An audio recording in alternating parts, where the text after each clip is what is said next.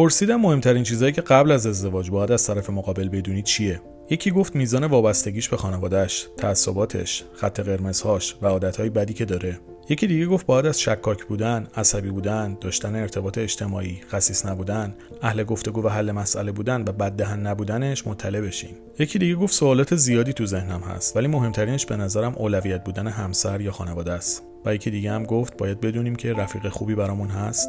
و یه جواب دیگه هم این بود خیلی چیزا مهمن اما به نظرم یک شناخت به دست اومده از یک رابطه عاقلانه و خارج از مسائل جنسی در طولانی مدت می‌تونه کمک کننده باشه چون اینطوری می‌تونیم بفهمیم که این فرد چقدر به خودمون، خانوادهمون، خواسته هامون از زندگی و نگاهمون به آینده و باورهامون نزدیکه. چون عملا آدم خوب یا بد نداریم و فقط این مهمه که بدونید آیا اون فرد مناسب شما هست یا نه. حالا می‌خوام نظر خودم رو بگم و مهمترین موارد از نظر من اینها هستن. یک، هدفش از ازدواج چیه؟ دو اولویتاش بعد از تشکیل خانواده چی است؟ و آیا می‌تونه بین زندگی مشترکش با شما و ارتباط با خانواده خودش تعادل برقرار بکنه؟ 3 نگاهش به زندگی و آینده چیه و براش چه برنامه‌ای داره؟ و آیا این نگاه با شما همسوه 4 عقاید و باورهایی که داره چطوره؟ و فرهنگ و تربیتی که باش بزرگ شده به شما شبیه بوده یا نه؟ 5 در بحرانهای زندگی چه رفتاری داره و در زمان ناراحتی و مواجهه با چالش ها چطور عمل می‌کنه؟ 6 نیازها و خواستهاش از زندگی مشترک چیه و چه انتظاراتی از شما داره؟